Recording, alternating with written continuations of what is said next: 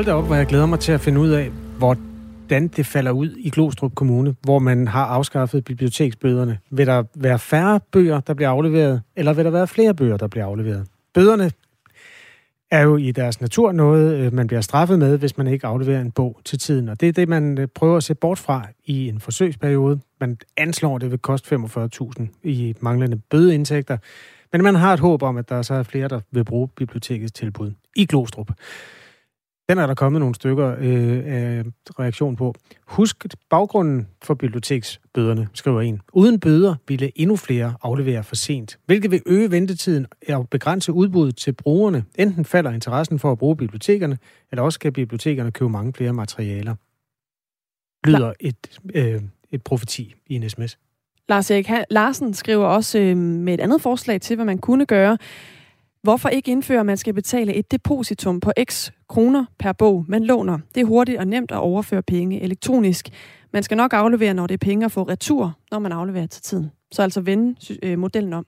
Ligesom flaskepanten? Ja, faktisk. Den kan vi øh, give videre til Biblioteksforeningen, som skal, øh, som vi skal tale med en repræsentant, repræsentant for øh, om cirka 40 minutter. Så vil vi også finde ud af, om der er andre biblioteker, der gør sig lignende tanker med det, man altså gør i Glostrup, hvor man afskaffer bøderne. 7 minutter over syv. Tak for sms'erne, der er kommet ind på 1424. Det skal være sværere at få partistøtte for de partier, der ikke lykkes med at komme ind i Folketinget. Sådan lyder i hvert fald et forslag fra et flertal af partierne, der er i Folketinget. I dag der kan et parti få støtte, hvis det opnår 1000 stemmer, men i et lovforslag, som lige nu er i høring, lægger de op til at gøre det langt sværere. Men det er udemokratisk, mener både partiet Fri Grønne og dig, Marianne Karlsmose. Godmorgen. Godmorgen. Landsformand for Kristendemokraterne. Hvorfor mener du det? Det mener jeg, fordi der er en grundlæggende tanke i vores demokrati om, at alle stemmer tæller lige meget.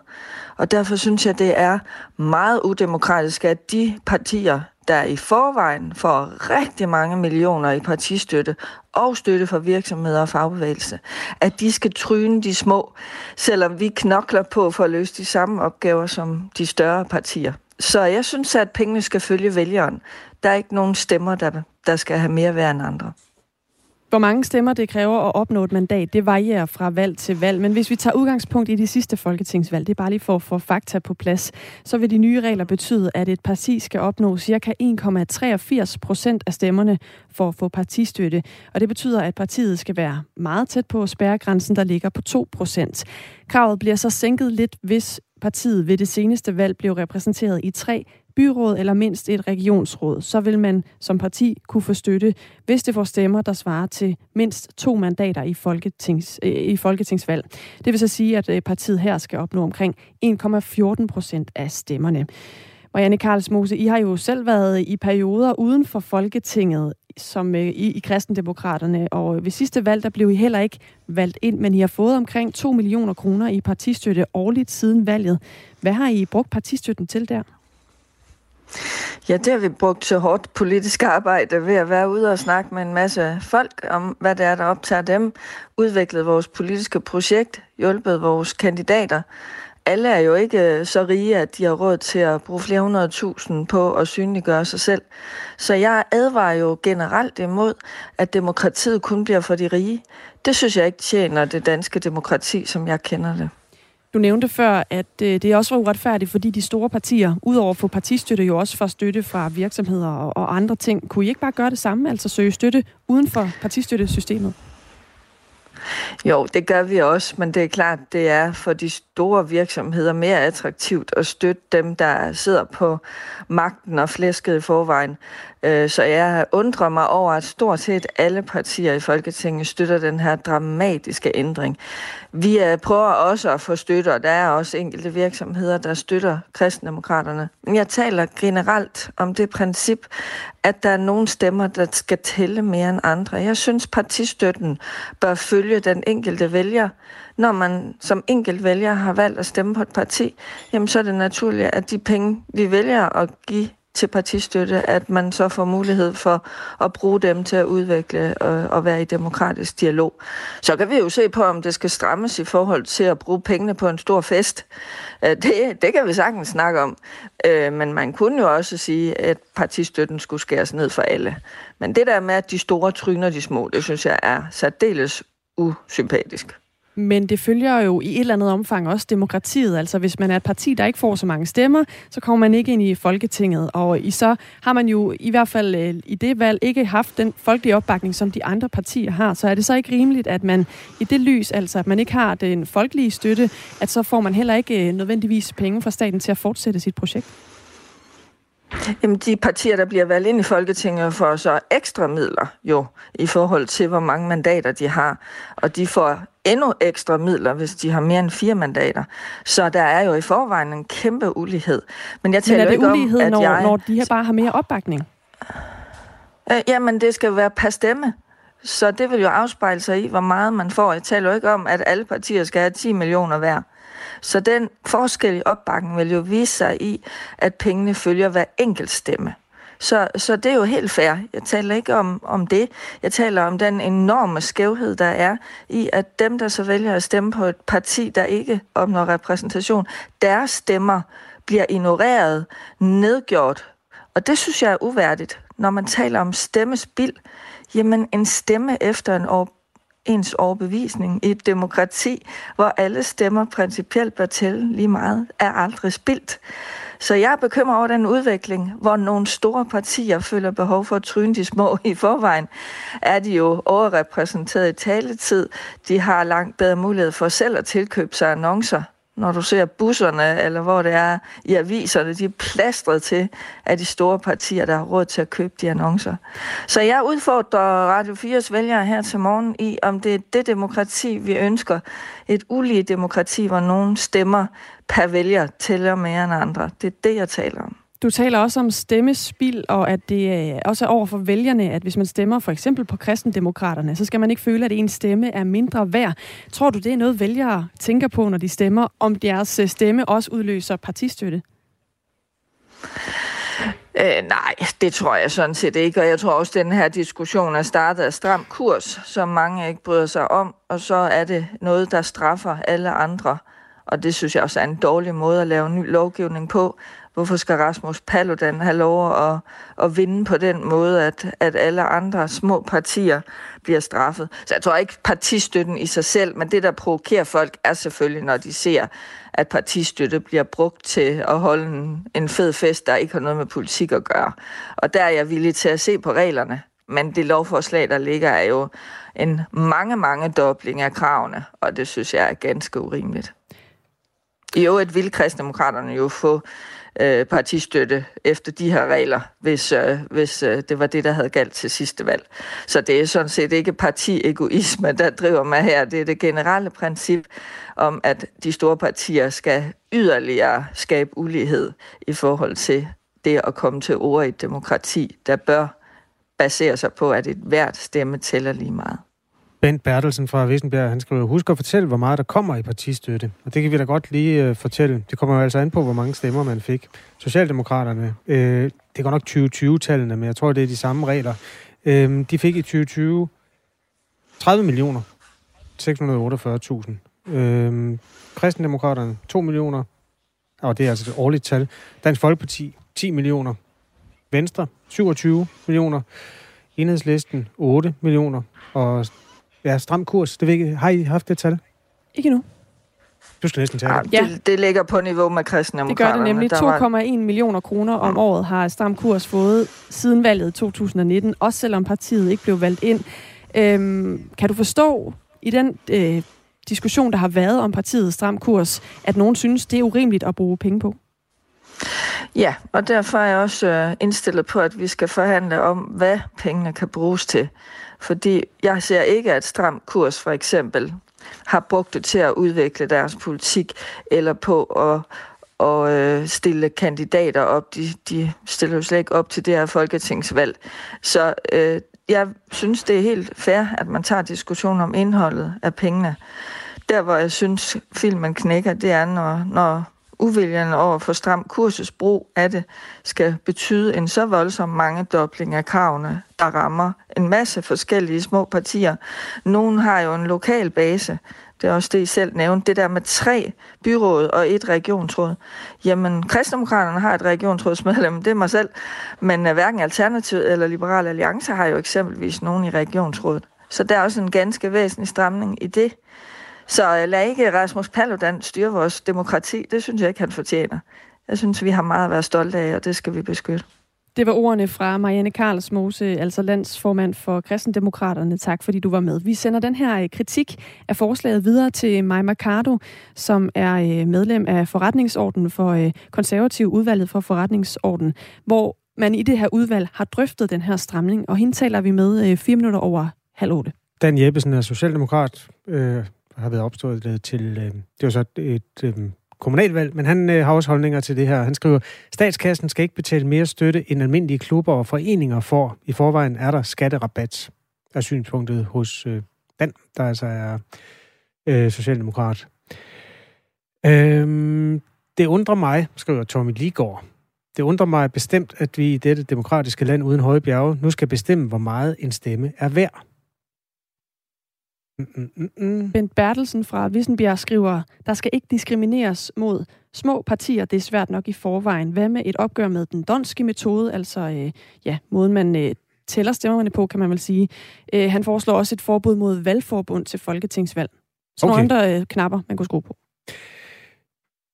Man kan skrive til os på 1424. Du lytter til Radio 4 morgen. Klokken er 17 minutter over syv hjørne af Radio 4's nye debatprogram med de mest markante borgerlige stemmer. Jeg er fløjtende ligeglad med, hvilken farve folk har. Der er mange blå partier, og de langer også ud efter hinanden. Hvordan i alverden kan det være i Danmarks interesse ikke at give sig selv den mulighed? Er de overhovedet enige om noget? Det, det, det, det, det trigger det? mig, fordi... Er det nej, det, nej, nej, lad, lad mig nu lige tale ud. Og hvad ved de egentlig i det blå hjørne? Jeg føler en større forpligtelse til at hjælpe ukrainerne, og jeg har også en større lyst til det. Hver fredag fra 11 til 12, Radio 4 taler med Danmark.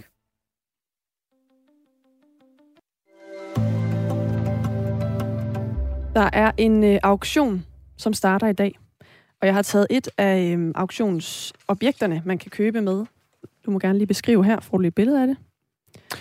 Et, øh, en, det, der ligner en barnetegning ja. med påklistret dit og dat, så står stemt på farmand, og så er der, det forestiller en mand, og der er en gul sol.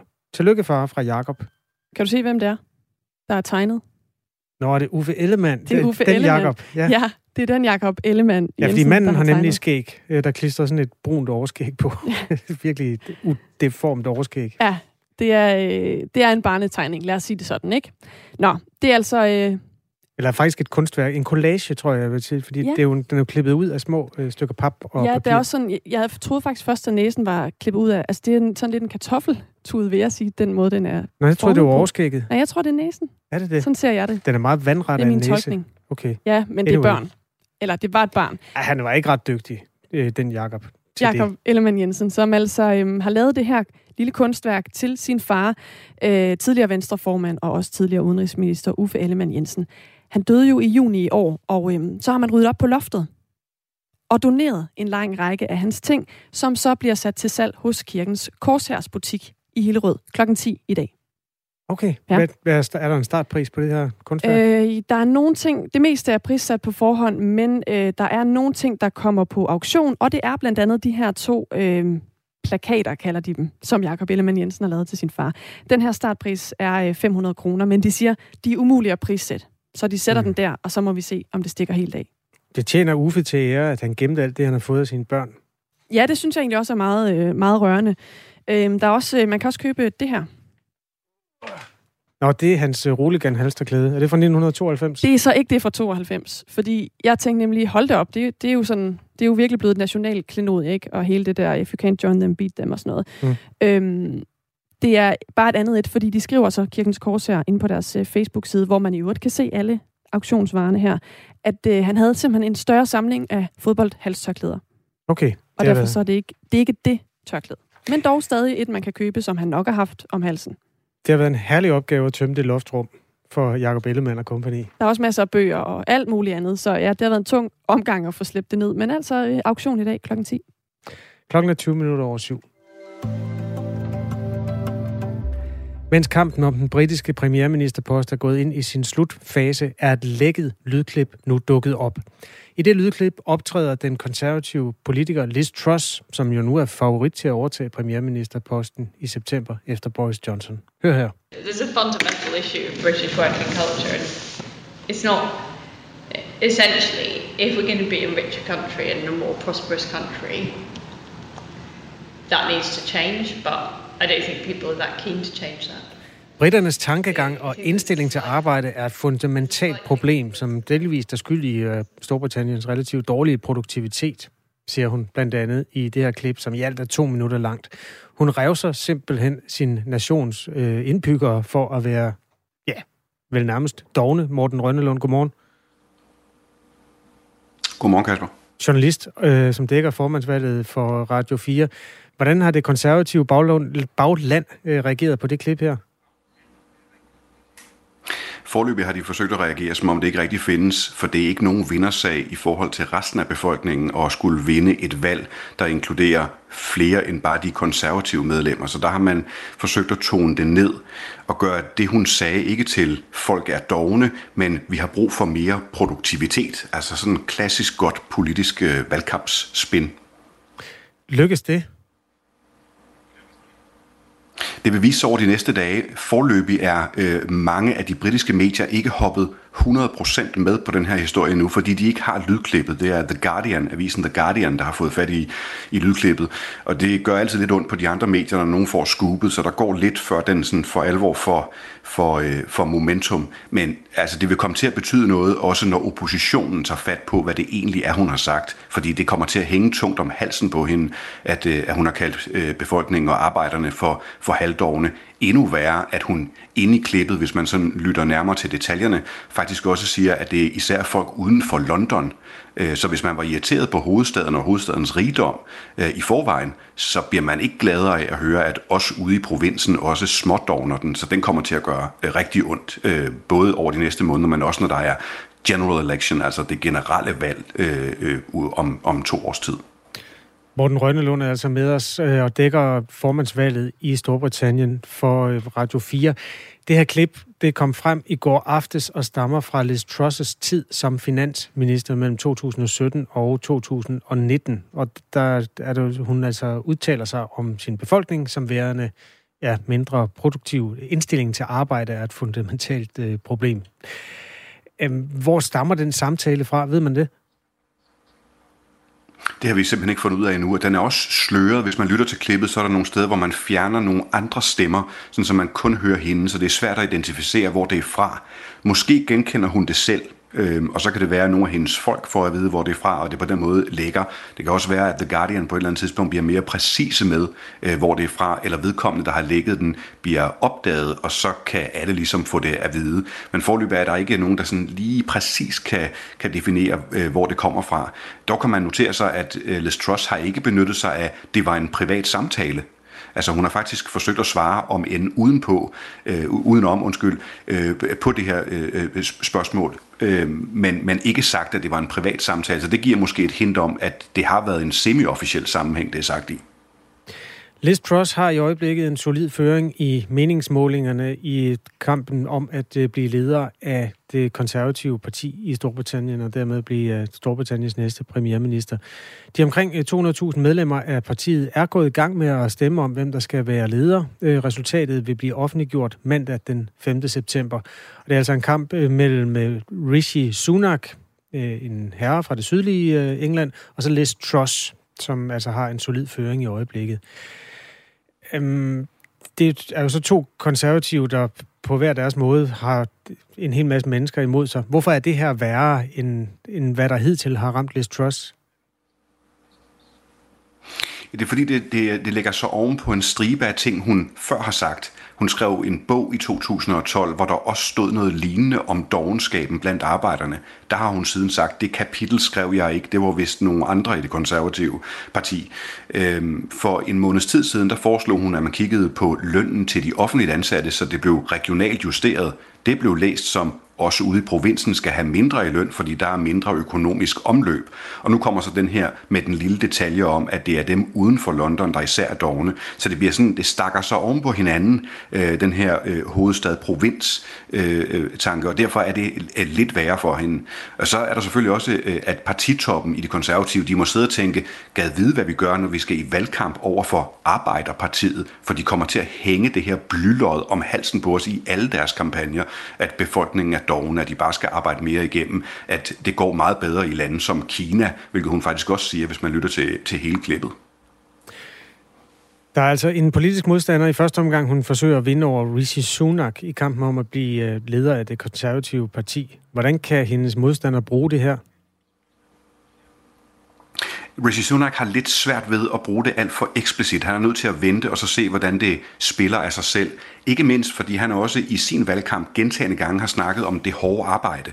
Og, og hårdt arbejde øh, er også en, en kernekonservativ værdi for, øh, for de konservative i Storbritannien. Så den har han sagt mange gange, også fordi han er stenrig, og hans kone er stenrig, og han har slået hårdt på, at det ikke er held, og det ikke er foræringer, det er også stenhårdt arbejde. Så han har selv en, en line, en, øh, en, en valgkamps, et valgkampsmotto, der også hænger på det hårde arbejde. Så han skal passe på, at han ikke ruder sig ind i for meget, eller det bliver for ondskabsfuldt. Men han kan i hvert fald måske signalere, øh, i forhold til at blive genvalgt, at de konservative kan genvinde magten til det næste valg, jamen der er, de, øh, der er den generelle befolkning nok mere sure på Liz Truss end på ham, og det kunne han jo i hvert fald antyde at bruge det sådan lidt indirekte af den vej.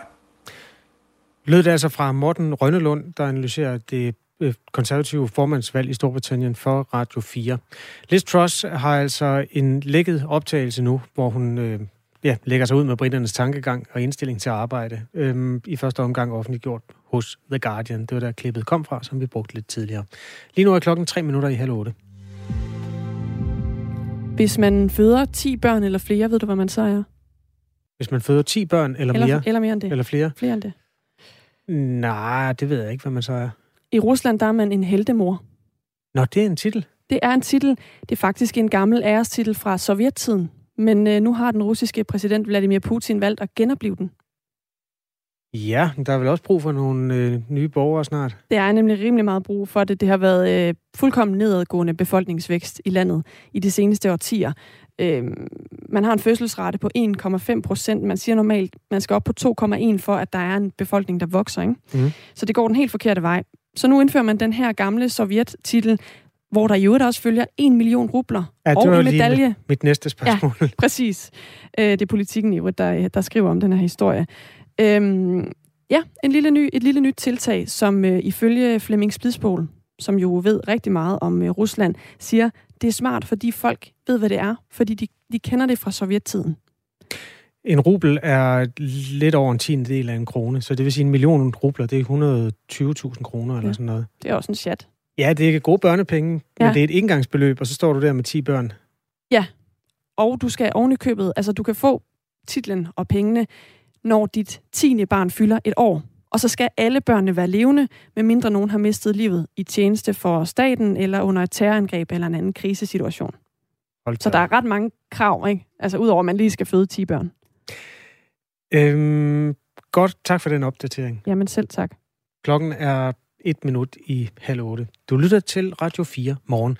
Vi kommer til at lave et, et øhm, interview om cirka et kvarter, som jeg tror, nogen glæder sig til, fordi der kommer mange reaktioner på, på øh, det her med Glostrup Bibliotek. Jeg tager lige et øh, lille bitte lydklip med Helle Rats, der er leder af Glostrup Bibliotek. Jamen det gør vi øh, erfaringer fra New York, og vi er blevet nysgerrige på det for at prøve det af her i Danmark. De har droppet alle deres gebyrer for borgerne, og det har vist sig, at der kommer flere lån brugere til biblioteket. De børn og typisk unge, øh, de har fået flere unge brugere, der ikke nu bruger vores ressourcer, fordi de er nervøse for de der gebyrer.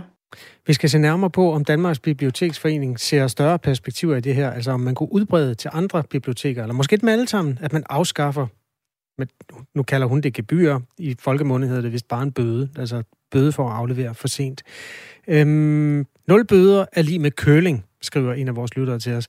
Masser af børn og unge mistrives som aldrig før. Køling gennem mange år er en af årsagerne. Hvad skal de stakkels unge gøre, når fælden klapper, når de bliver voksne? Sætter i øvrigt stor pris på vores udmærkede biblioteksvæsen. Også i demokratiets navn. Lyder et synspunkt fra en lytter, der synes, at bøderne skal blive. Du kan skrive til os på 1424. Vi tager debatten efter øh, nyhederne her klokken halv otte med Sofie Levering.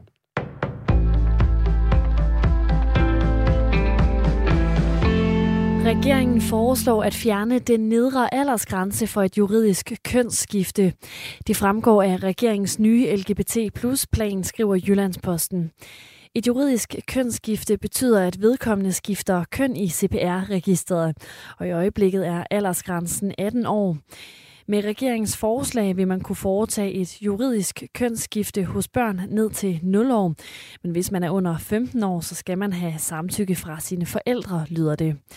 Den socialdemokratiske regering har tidligere forsøgt sig med samme forslag, men her der foreslog det etiske råd i stedet at sætte aldersgrænsen ned til 10-12 års alderen.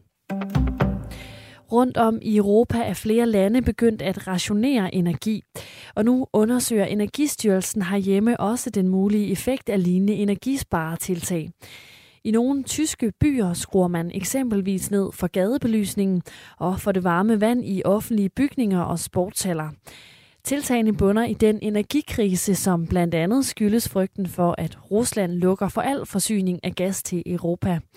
Men selvom energisituationen er alvorlig, så er vi bedre stillet i Danmark, siger vicedirektør i Energistyrelsen Martin Hansen. Vi står jo i en anden situation, end man gør i for eksempel nogle af vores nabolande, fordi vi har været igennem en markant grøn omstilling. Derudover så har vi rigtig meget biogas i, øh, i Danmark. 25 procent af vores gasforbrug kommer fra biogas.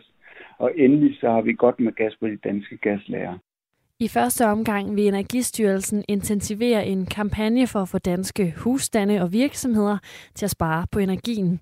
Og i sidste ende så er det op til de danske politikere at bestemme mere vidtgående restriktioner i forhold til at spare på el- og gasforbruget. Den amerikanske præsident Joe Biden har underskrevet den hidtil største klimapakke i USA's historie. Klima-, sundheds- og skattepakken har en værdi af ca. 430 milliarder dollar. Det svarer til knap 3.200 milliarder kroner. Pakken skal blandt andet medvirke til at bekæmpe klimaforandringer og sænke priserne på receptpligtig medicin. Lovpakken ses som en vigtig sejr for præsident Joe Biden, der har kæmpet en lang og sej kamp for at få den vedtaget forud for midtvejsvalget til kongressen den 8. november. Og demokraterne håber, at godkendelsen af den ambitiøse plan vil kan blive omsat til stemmer ved valget i november. Den Donald Trump-kritiske toprepublikaner Liz Cheney står til at tabe sit partis primærvalg i delstaten Wyoming. Det viser prognoser fra flere amerikanske tv-stationer, skriver Reuters. Hvis forudsigelserne holder, kan Cheney ikke genopstille til kongressen ved midtvejsvalget i november. Med 18 procent af stemmerne talt op tidligt onsdag morgen dansk tid, så fører Harriet Hageman med 65,1 procent af stemmerne, og Cheney står til 30,3 procent. Liz Cheney er blandt de få republikanske kongresmedlemmer, som åbenlyst har kritiseret Trump, og det vil hun blive ved med uanset udfaldet af primærvalget, siger hun. Den tørke, som har ramt store dele af Europa, kan i den grad ses ved Italiens største sø, Gardasøen. Her der er vandstanden faldet til det laveste niveau i 15 år. På Simeonehalvøen ved søens sydlige kyst, der er store stenede områder kommet til syne, efter at vandet har trukket sig tilbage. Først på dagen skyet og nogle steder lidt dis eller tog, men det klarer op med nogen eller en del sol, og vi får igen en sommerdag med temperaturer mellem 20 og 29 grader.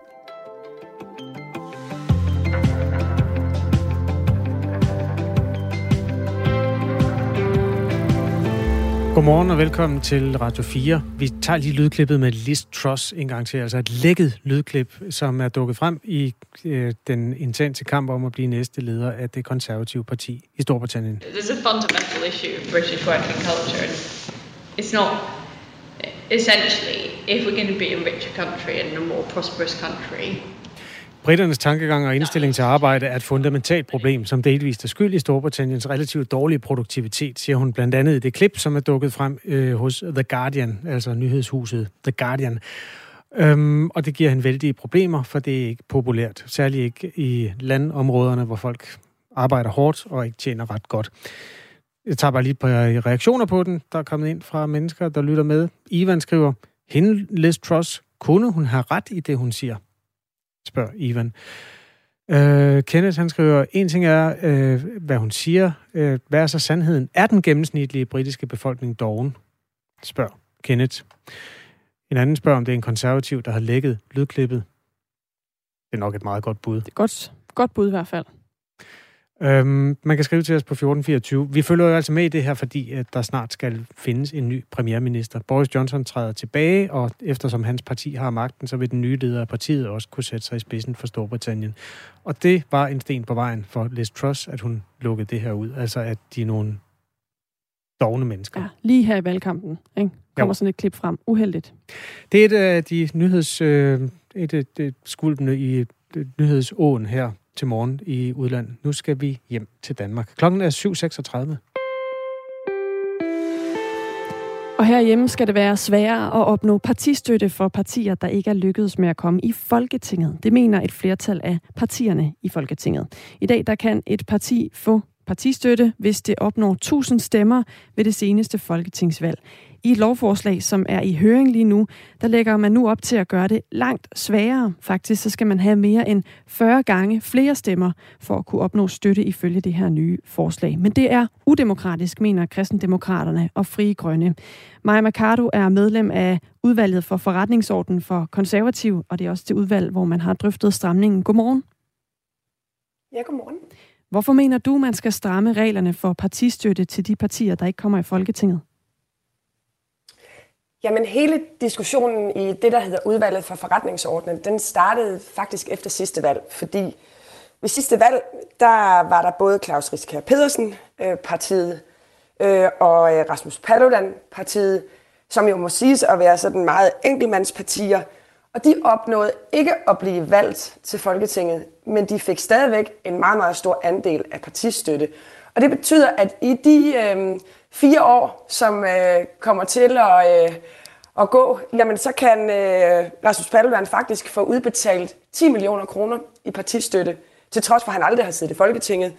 Og Claus Rieskjær Pedersen 5 millioner kroner. Og det, der så ovenikøbet gør sagen mere absurd, det er, at øh, de kan faktisk få andel i de her penge, øh, selvom de ikke engang stiller op igen. Så Claus Riskær, han har jo meddelt, at han stiller ikke op igen, men han kan så stadigvæk lige øh, få 5 millioner kroner. Og derfor havde vi diskussionen af, burde det ikke være sådan, at når der er en let adgang til at kunne stille op, jamen så er det dem, som rent faktisk repræsenterer vælgerne på Christiansborg, altså dem, der får mandatet, men det gælder faktisk for så vidt også byråd og regionsråd, så er det dem, der får partistøtten. Men øh, man kunne jo også vælge bare at øh, sætte nogle regler for, hvad de penge, man får adgang til, bliver brugt på. Hvorfor ikke gøre det? Jamen, fordi det her er egentlig mere enkelt. Øh, og det er egentlig også mere retfærdigt. I Danmark der er det sådan, at øh, det kræver lige underkanten af 21.000 vælgererklæringer for at kunne opstille. Og øh, det seneste parti, som er blevet dannet, øh, Inger Støjbergs Danmarksdemokraterne, altså det var jo et spørgsmål om dage for, at man kunne opstille. Og det har jo ændret sig i forhold til tidligere, hvor at hvis man husker tilbage i tiden, dengang Dansk Folkeparti, de skulle dannes som parti, jamen der stod de jo i månedsvis på togstationer i dårligt vejr og indsamlede de her vælgererklæringer, fordi dengang der var det jo en øh, håndskrift på et stykke papir. Sådan er det ikke længere, så der er virkelig en let adgang til at kunne danne et parti og til at kunne stille op. Det er en ting. Den anden ting, det er spærregrænsen. Spærregrænsen er kun på 2%. Det vil sige, at det kræver altså ikke mere end i omegnen med 100.000 stemmer, for at så er man valgt. Det var faktisk også ved at lykkes for Rasmus Paludan, hvis der er, man tænker tilbage. Altså, han fik 1,8 procent af stemmerne. Øh, og havde han fået øh, de her 2 procent, som det nogenlunde kræver, jamen så havde han jo fået partistøtten, fordi så havde han haft sæde på Christiansborg, så havde han repræsenteret øh, de vælgere, som havde stemt på ham. Jeg synes faktisk, det er fair nok, at hvis man ikke bliver valgt ind, så skal man ikke sidde med øh, 5 millioner eller 10 millioner kroner i øh, den efterfølgende periode. Så må man starte igen øh, fra nul, overbevise vælgerne om, at man skal søge mandatet og komme ind ved at kunne klare spærregrænsen næste gang. En, der ikke synes, det er retfærdigt, det er Marianne Karlsmose, som er landsformand for Kristendemokraterne. Hun mener, det vil blive alt for svært for et lille parti, hvis man indfører de her nye regler. Der er en grundlæggende tanke i vores demokrati om, at alle stemmer tæller lige meget. Og derfor synes jeg, det er meget udemokratisk, at de partier, der i forvejen får rigtig mange millioner i partistøtte og støtte fra virksomheder og fagbevægelse, at de skal tryne de små, selvom vi knokler på for at løse de samme opgaver som de større partier. Ja, Maja Mercado, altså øh, det handler jo også om at anerkende de stemmer, der er blevet givet til de partier, som øh, har nærmet sig øh, måske adgangen til Folketinget, men ikke er kommet ind. Hvad siger du til det? Jamen, egentlig så faldt jeg over en øh, lektor på Københavns Universitet. Jeg synes egentlig, hun sagde det meget godt. Øhm, Karina øh, Kusiara Pedersen, tror jeg, hun hedder. Men det er rent efter hukommelsen lige nu. Men hun sagde noget i retning af, at, at virkeligheden er løbet fra den tid, hvor loven her den blev lavet. Og at de partier, som kommer frem i dag og som øh, stiller op til valgene, det i høj grad er enkeltmandspartier. Og det betyder også, at når man så kommer efter et valg, som eksemplet var med Rasmus Paludan og Claus Riskær Pedersen, så går øh, pengene bare som en løn direkte til dem. Øhm, og det kunne jeg egentlig godt følge hende i, og det er også det hele diskussionen startede med. Men jeg synes egentlig, at når man så tager diskussionen videre og diskuterer, er det rimeligt, at hvis man ikke opnår repræsentation på Christiansborg, at man så stadigvæk skal have andel i de her mange millioner? Eller må man ligesom starte fra ny, ligesom alle de andre øvrige, som ikke, øh, altså som kommer til at og, og gerne vil stille op, de starter jo også fra ny. De har jo heller ikke en masse millioner med. Det er vel egentlig meget fair.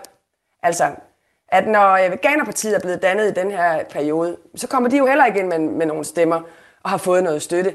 Så er det vel egentlig meget fair, at de har samme vilkår som Frie Grønne og som kristendemokrat, som kristendemokraterne. Men det kunne jo også være, at øh, altså nu har du nævnt to partier fra det seneste folketingsvalg, der har valgt ikke at stille op igen. Det kunne jo sagtens være, at nogle af de partier, vi for eksempel kommer til at kunne stemme på til folketingsvalget den her gang, med nød og næppe ikke kommer ind, men faktisk gerne vil forsøge igen.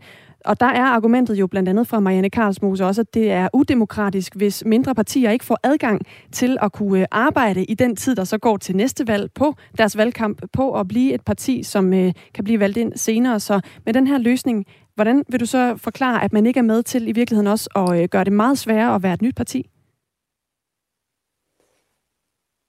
Jamen hvis det, at man kan udbrede sin politik alene kan ske ved, at man får millioner i Det er ikke nødvendigvis alene, men det kan jo være et supplement. Så, men så bliver det jo også på en eller anden måde et lidt fattigt demokrati. Altså, jeg synes faktisk bare, man skal se på Danmarksdemokraterne. De er jo bare braget igennem. Altså, det må, det må man jo give dem.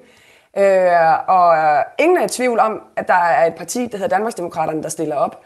Og derfor tror jeg også, man skal passe på med ikke at øh, hægte det at have kendskab til partier, det at følge partier, hægte det op på, hvor meget man får i partistøtte. Kunne Danmarksdemokraterne øh, konkret sagt, være altså, et eksempel forstå, på, at man at øh, har en, øh, en partileder, der er meget, meget kendt også? Altså, at det er jo ikke et parti, der er vokset ud af en uh, græsrådsbevægelse, eller nogen, der har fået en idé uden for Christiansborg. Altså, vi har jo en, en frontfigur der, som har haft mange år i politik, så det er måske et, uh, altså et, en sammenligning, der er lidt uden for nogle af de øvrige partier, der stiller op.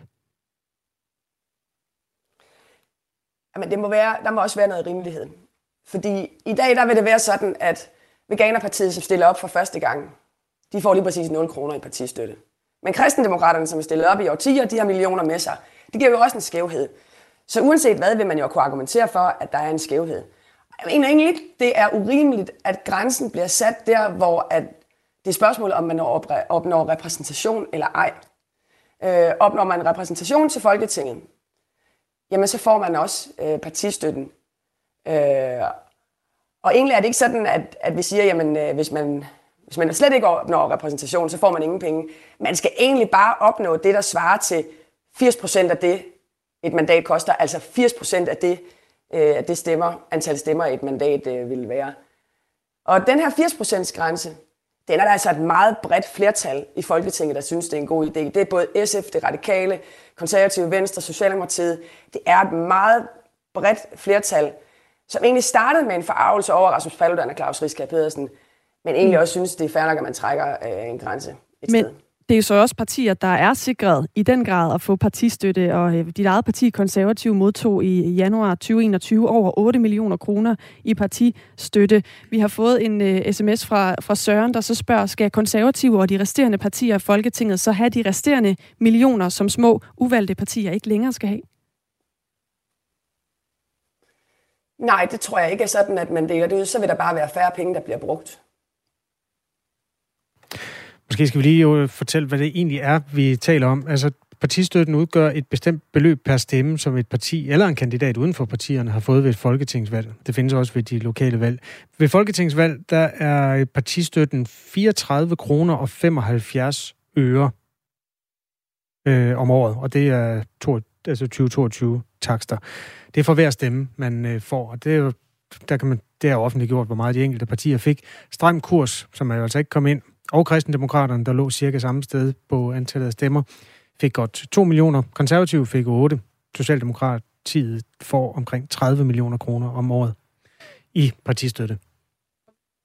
Og med de øh, nuværende regler, der er for partistøtte, så modtager partier, der har fået mindst 1000 stemmer ved det seneste folketingsvalg, altså penge fra staten i offentlig partistøtte. Men hvis reglerne bliver ændret, så bliver det øh, langt sværere. Så vil et parti skulle opnå ca. 1,83 procent af stemmerne for at få partistøtte.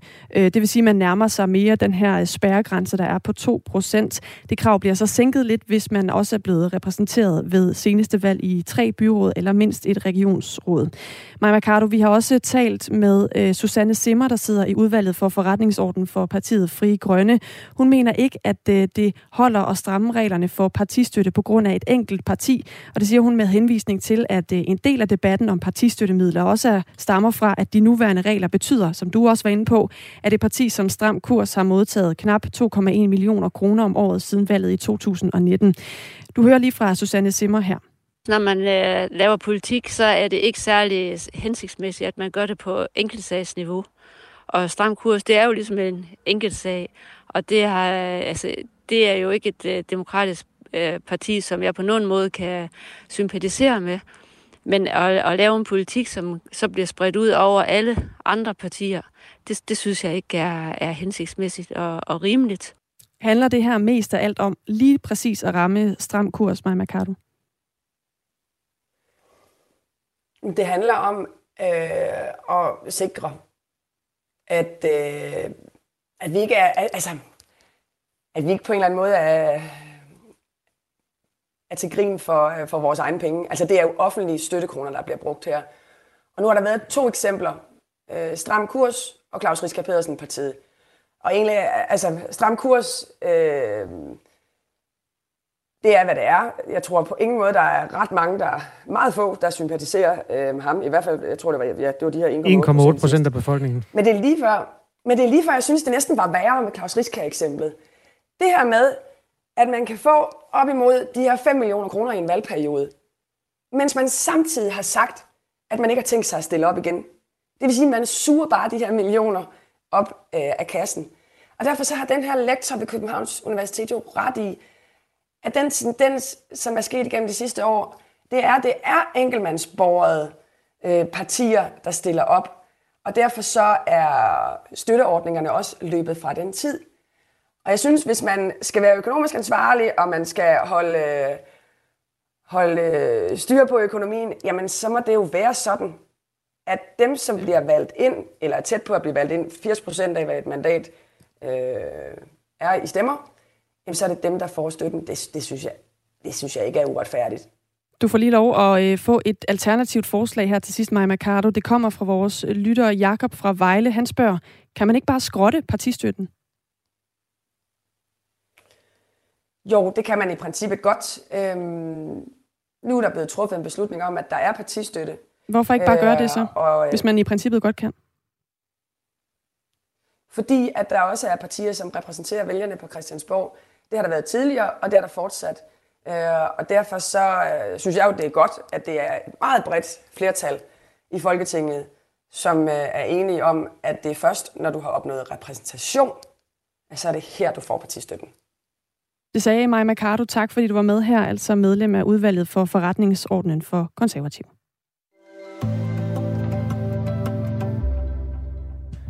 I Glostrup skal man fra denne uge betale 0 kroner i bøde, hvis man afleverer sine bøger for sent. Det er et forsøg, man øh, kører i første omgang et års tid, fortæller lederen på Glostrup Bibliotek. Hun hedder Helle Rats. Jamen det gør vi øh, erfaringer fra New York, og vi er blevet nysgerrige på det for at prøve det af her i Danmark. De har droppet alle deres gebyrer for borgerne, og det har vist sig, at der kommer flere lån brugere til biblioteket. De børn og typisk unge. Øh, de har fået flere unge brugere, der ikke nu bruger vores ressourcer, fordi de er nervøse for de der gebyrer. Det vil koste omkring 45.000 kroner det første år i bødeindtægter, eller afgift, eller gebyr, hvad man nu kalder det. Indtægter, som ikke kommer ind. Men øh, håbet er så, at det til gengæld vil få flere til at bruge biblioteket. Det er bagtanken hos Glostrup Bibliotek. Pau Østergaard Jensen er lokalpolitiker i Albertslund Kommune, formand for Social- og Sundhedsudvalget, han er socialdemokrat, og også formand for organisationen Danmarks Biblioteksforening, der varetager de danske folkebibliotekers interesse. Godmorgen, Pau Østergaard Jensen. Godmorgen. Synes du, det er en god idé, det de gør i Glostrup? Jeg synes, det er en smadret god idé, og jeg synes, det er rigtig godt at få prøvet metoder af til at øh, få endnu flere borgere til at bruge bibliotekerne og alt det, bibliotekerne kan tilbyde. Så øh, applaus herfra. Men ja. hvis bøden betyder, at en bog bliver afleveret, hvad tror du så, der sker, at når, når bøderne ikke er der mere? Altså, føler du dig overbevist om, at, bøde, at bøgerne vil komme tilbage? Jeg synes, det er en rigtig god idé, at øh, man gør det som et forsøg for os at følge, hvad der konkret sker i situationen. Øh, og der er en række afledte effekter af det, hvis, øh, hvis øh, alt efter hvordan det går. Altså, det er jo ikke 100% sikkert, det går, som man drømmer om på Glostrup Bibliotek, men jeg synes, det er smadret spændende at prøve det af. Og så må man jo se, øh, og, om, øh, om bøgerne kommer tilbage. Jeg kan forstå, at de også sender rykker ud alligevel, og, øh, og der i, i sidste ende, hvis bogen aldrig kommer tilbage, så kommer der også en regning hvis, øh, til erstatning for bogen, sådan som der også gør i dag, de steder, hvor der er gebyrer. Så øh, må ikke bøgerne kommer tilbage.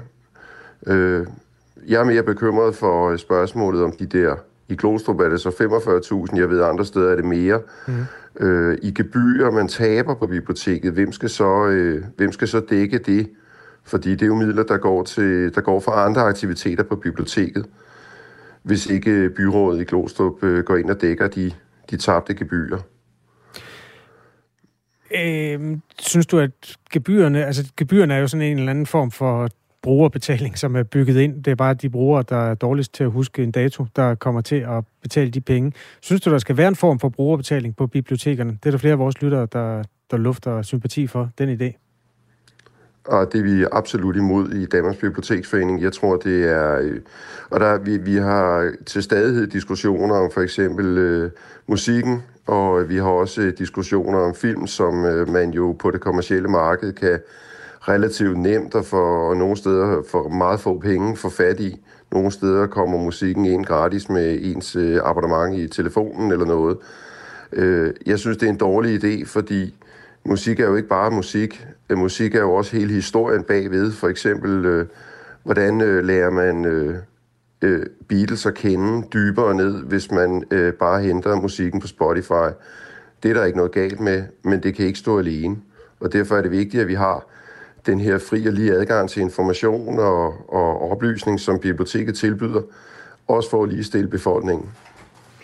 En lytter skriver ind og spørger, hvor stor bøden er nu, og det er jo et øh, kommunalt øh, anlæggende, det fastsætter man ja. forskellige steder. I Glostrup, der havde man en, en takst på 200 kroner, hvis man overskred afleveringsdagen med 42 dage. Der skal man også have, et, det er en ordentlig tanketorsk at glemme noget øh, så lang tid. Øhm, andre kommuner har endnu højere, altså København og Aarhus, der mener jeg, det er 30 dage, hvor efter 30 dage stiger bøden til 230 kroner. Øhm, det var altså nok til, at man nærmest kan købe bogen selv. Ja, det lyder som en, en meget hård straf. men er det ikke også øh, på en eller anden måde lidt, lidt skørt, at bøderne er så høje? Jo, det lyder, det lyder urimeligt, fordi formålet med bøderne er jo at opdrage folk til at aflevere bogen. Altså hele pointen er jo at få bogen tilbage og ud i cirkulation igen. Øh, så, øh, og, men det virker også lidt voldsomt undskyld, at glemme øh, at aflevere en bog i 30 dage, fordi man får jo sms, øh, øh, hvad hedder sådan noget, reminder på det og så videre. Så, øh, men altså, for unge mennesker i, i en tid med, med øh, tusind ting i luften og øh, gang i alting, hormoner og så, videre, så kan det måske være svært. Øh, øh jeg synes, det er et meget spændende forsøg, og, øh, og glæder mig til at se evalueringen og følge med i det. Der er mange jeg, mennesker, jeg ved du hvad, Pau Østergaard Jensen? Omkring, øh, omkring de her penge, man så mister i Glostrup, og hvem der står for dem og sådan nogle ting. Der er nogle af vores lyttere, der øh, hæfter sig lidt ved, at de unge de bliver nævnt nu og da i, i slipstrømmen på det her. Det kan godt være, at det er lidt sværere at huske øh, at aflevere til tiden, når man er ung. Der er en, der skriver, skal vi så ikke også bare afskaffe øh, mødepligten på gymnasiet og give dem hugen alligevel? Fordi øh, det, det, det er, der er så mange ting, der er svære at huske, når man er ung. Forstår du det principielle i, at vi har et samfund, hvor man bliver straffet for at øh, øh, altså, ikke at opfylde sine pligter? Ja, det forstår jeg da absolut. Altså, jeg tror at vi er nødt til at øh, have nogle regler og, øh, og omgås hinanden med. Det er vel det, der er snakken om i det, ikke? Og det tror jeg sådan set gælder på tværs af aldersgrupper. Det, der er specielt med biblioteket, det er jo, at vi ved, at der er nogle borgergrupper, der ikke bruger biblioteket øh, særlig meget, og øh, særligt i forhold til andre grupper. Altså, vi ved, det er noget med de unge, vi ved, det er noget med særlige unge mænd under bestemte uddannelser, øh, kortuddannede og folk uden uddannelse, øh, midalderne mænd. Der er nogle grupper i befolkningen, som ikke bruger biblioteket, og spørgsmålet er, om, om de så bliver koblet af det fællesskab, som biblioteket repræsenterer. Og der tror jeg, at biblioteket repræsenterer mere end bare biblioteket selv. Men sådan set er, er udtryk for, og også katalysator for, at, øh, at lokalsamfund og byer og kommuner hænger sammen. Øh, der er vel ikke nogen institution, der er så kulturelt set tværgående som biblioteket i dag. Knap nok folkeskolen, som jo ellers altid har stået for at være den tværkulturelle institution, der bandt byens øh, befolkning sammen på tværs af sociale skæld og skæld i øvrigt. Der tror jeg, at biblioteket i, i vores nye virkelighed har en helt særlig opgave og en særlig funktion. Og den skal vi sørge for bliver, bliver foldet ud. Og det mm. gør man ved at, at øh, anstrenge sig meget for at få alle borgergrupper ind på biblioteket og bruge biblioteket. Ikke bare øh, øh, den ene og den anden øh, del af det, biblioteket tilbyder, men sådan set øh, hele parken. Øh, Ifølge Danmarks Statistik har danskerne de sidste 10 år lånt færre og færre bøger, og også andre fysiske materialer på biblioteket. Øhm, der har selvfølgelig også været noget coronanedlukning, og derfor kan den seneste periode måske ikke bruges til så meget, men fra 2015 til 18, der faldt også de fysiske udlån med 16 procent. Øhm, det er jo en international tendens, det her. I flere amerikanske stater har man med succes forsøgt sig med bødefri biblioteker, og der viser den nylige statistik altså, at øh, folkebibliotekerne både i Chicago og New York oplevede en stigning i udlån og antal brugere, efter man har droppet bøderne for bøger, der blev afleveret for sent. Det er derfor, vi taler med dig, Pau Østergaard Jensen, og det er yes. også derfor, vi tidligere har talt med øh, lederen af Glostrup Bibliotek, der hedder Helle Rats. Jeg læner mig op af forsøg andre steder, og så øh, går vi ud med det her, og så håber jeg, at øh, de unge også får øje på det. Jeg håber også, der kommer nogle børnelåner tilbage. Vi, vi ved og ved eksempler, at der er børnefamilier, der ikke har lånerkort til deres børn. Fordi hvis det nu bliver forsinket, så skal du aflevere gebyr for tre børn, eller to børn, eller hvor mange du har. Ikke? Øhm, og så løber det altså op. Pau Østergaard Jensen, kunne du forestille dig, at Danmarks Biblioteksforening ville gå i bræschen for, at alle landets biblioteker afskaffet bøderne? Det kunne jeg godt, hvis øh, det her forsøg øh, viser sig at løse, løse sin funktion, kan man sige. Altså, øh, det er jeg helt åben over for. Men det er jo ikke noget, vi bestemmer på den måde. Det skal vi jo gøre i dialog, fordi øh, bibliotekerne er om noget udtryk for kommunal selvstyre og ser forskelligt ud ude i landet. Så, og det skal vi have respekt for. Jeg tror, det er meget vigtigt, at det lokale bibliotek er i synk med øh, borgerne i de lokale områder. Tag altså Pau Østergaard Jensen, øh, som også er lokalpolitiker i Albertslund Kommune. Bare helt kort. Går du efter at få det indført der? Vi har øh, haft øh, øh, sådan en, en praksis, der sagde, at øh, børnebøger var der ikke gebyr øh, på øh, aflevering for sent af. Og jeg mener også at vide, at hvis, øh, hvis man kommer med en regning på øh, børnebøger, man ikke kan betale som familie, så har de metoder til at få den slettet. Men vi har ikke en, en, øh, en praksis i dag. Jeg synes, det er en god idé. Jeg vil godt følge øh, forsøget, og så øh, vil Albertslund absolut være et af de første steder, vi forsøger at gennemføre det. Tak fordi du var med, Pau Østergaard Jensen, altså fra Albertslund, hvor man skiller misundeligt til øh, forslaget, der udspiller sig, eller forsøget, der udspiller sig i Glostrup, altså en afskaffelse af biblioteksbyderne. Efter nyhederne, så skal vi øh, vende et nyt forslag, som øh, er kommet fra regeringen. Det handler om det, der hedder juridisk kønsskifte, altså hvor man ændrer CPR-nummeret. Står det til regeringen, så skal børn ned til 0 år kunne få et nyt CPR-nummer. Og øhm, hos Etisk Råd, der synes man, det er for vidtgående.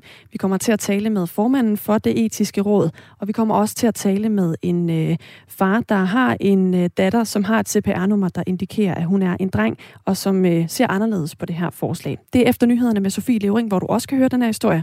Og nu er klokken 8.